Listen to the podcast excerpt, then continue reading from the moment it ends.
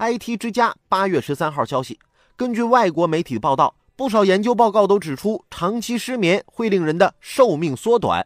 而英国基尔大学研究学者最新调查发现，睡眠过多的人士有患上心血管疾病、中风而早死的趋势。研究显示，平均睡眠时间超过八小时，或会对健康造成不良影响。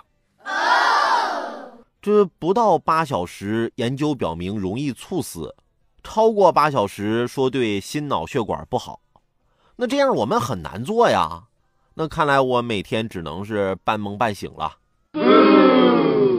好了，那今天的午后加点料，我们就先聊到这儿。有更多新鲜事儿和段子，如果想和我分享，欢迎添加关注我的新浪微博八八九海鹏，或者在蜻蜓 FM 上搜索关注评论来了，让我们一起为你的午后加点料。明天见。